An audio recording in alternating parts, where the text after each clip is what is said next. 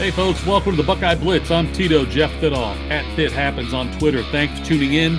Please like, listen, subscribe, share, in some order of that. But do all those things if you don't mind. I, obviously, you're listening now, but uh, like, subscribe, all that kind of stuff. Share with your friends and um, talk about the Buckeyes here now. The uh, Big Ten tournament underway uh, for men's basketball. The uh, number six seeded Ohio State Buckeyes will take on 11 seed Penn State tonight in the second round of the conference tournament. Uh, the Buckeyes won both meetings in the uh, regular season with the Nittany Lions. They won 74 to 64 uh, at the game in State College, and also and that was on December 5th. And on January 16th, they won in a much closer game, uh, real battle, 61 to 56 in Columbus. This episode is brought to you by BetUS.com. Life is back on, sports betters, and BetUS has your MLB, NHL, NBA, UFC, PGA, and yes, NFL betting lines up for their 27th year and live betting on all of it. Log in to BETUS.com or call 800 792 3887. That's 800 79 BETUS. BetUS for 125% bonuses with the promo code DSP125 or 200% bonuses using crypto with the promo code DSP200. Customer service pros are ready to get your phone, social, and online sports betting kickoff started now. Play with the proven mainstay in the industry. BetUS. You bet, you win, you get paid. BetUS.com. Now, a couple of key things about those games. Uh, in the first meeting, Kyle Young led Ohio State with 18 points, but he is out of the Big Ten tournament, still dealing with concussion issues. Uh, head coach Chris Holtmann said he will not play in the Big Ten tournament. And in the second game, uh, Zed Key was one of just two Buckeyes in double figures. The other one was um, EJ Liddell, as he has been for I think the last 40 games now. It's been, but um, Zed Key's health status is up in the air for tonight as well. He's been dealing with an ankle injury. Uh, played like seven minutes, I think, in the game uh, against Michigan. But um, you know, we'll see what the, the, two the two big dogs, I guess I would say, in those games that, uh, that, that really made big contributions, both out for the game tonight against Penn State. Um, so Buckeyes uh, need to get a win to get win number 20 on the season. Uh, right now, uh, most I think it's Jerry Palm. His bracketologist, uh, his bracketology shows Ohio State is a seven seed right now. I think Joe Lunardi has them a six or seven, but um, Buckeyes could certainly use a win after they kind of sputtered down the stretch here in the regular season. Uh, EJ Liddell, speaking of him, he was named first team All Big Ten. Uh, Malachi Branham, he earned third team honors and was also named the freshman of the year in the conference. Um, interesting about what's going on with Malachi now. Sam Vecenie of the Athletic released his uh, big board. He called it Big Board 3.0 for the 2022 NBA draft. He's got Liddell at 25th and Branham at 19th. And I think if Branham gets that first round grade, if uh, especially if it's a top 20 pick, I think you could see him going to the NBA, and I wouldn't blame him for it. I hope he stays. I think he could stay and be a potential lottery pick.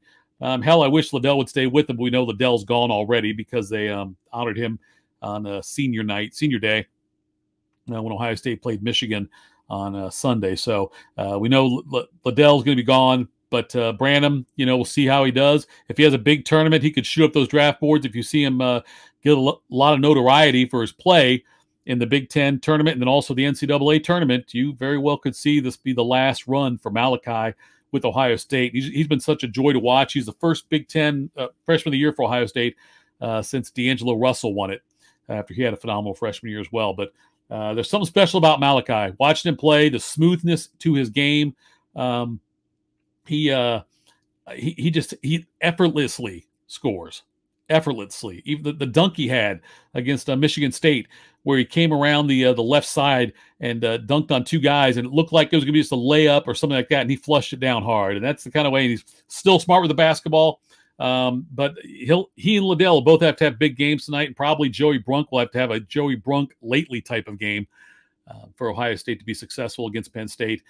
Um, tough beating a team three times in the regular season. We'll see if the Buckeyes can pull it off tonight. That's the last game on the schedule for the Big Ten tournament round two. And then uh, tomorrow we'll get into the quarterfinals. Um, other news from Ohio State, and this is uh, from the football team. I don't, uh, and I'm, I, I don't want to. Uh, let me tell you about Harry Miller. First of all, let me give you the background on him. Um, he is a uh, offensive lineman, start former starting center, and was gonna uh, was battling for the starting center job for the uh, 2021 season. And Um, ended up missing the first few games of the season with what was deemed as health issues.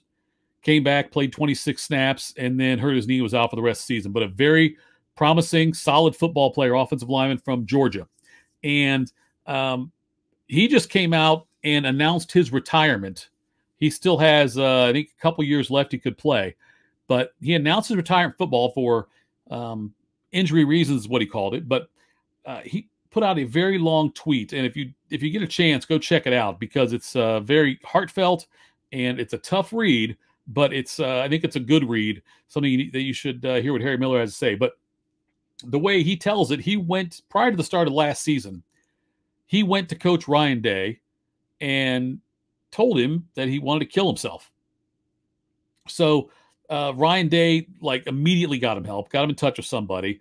Um, and Harry Miller had scars on his wrists and a scar on his neck from where the um, suicide attempts had been had come from, and so, um, but he's retiring now. I just say it's not he's not he can't do it anymore.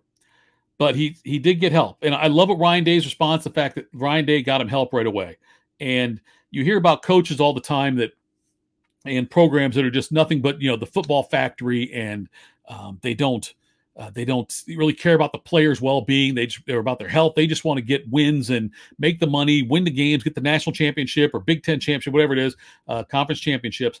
And Ryan Day went above and beyond what a lot of coaches might have done um, when it came to Harry Miller.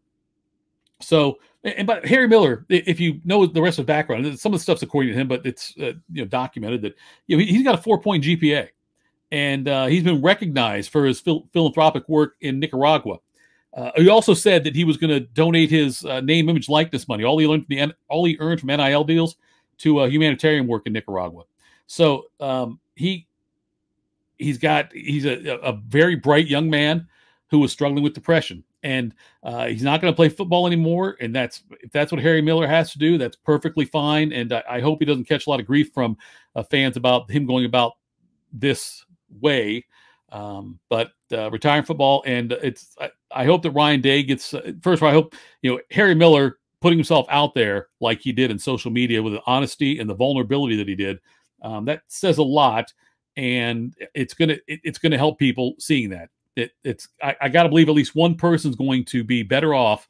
Uh, might be in a similar situation, but reads that and maybe takes a different path with their life. So um, and also Ryan Day deserves a lot of kudos for the way he handled it and the fact that um, you know this just now comes out. It, this happened uh, prior to the start of last season, and we're just now hearing about uh, what exactly happened between Harry Miller and when he went to Ryan Day. So um, again, kudos to Ryan Day and Ohio State for the way they handled it.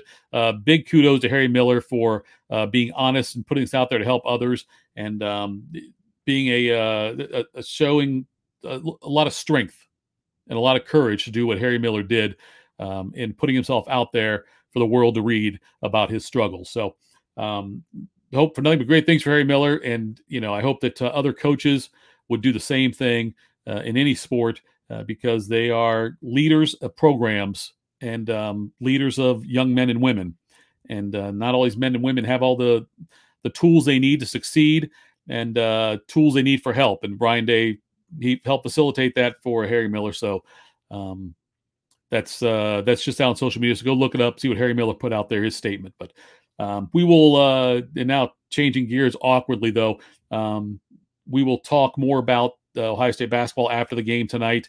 Uh, we'll get a recap on that and hopefully preview a game uh, for Friday and see where the Big Ten tournament's at.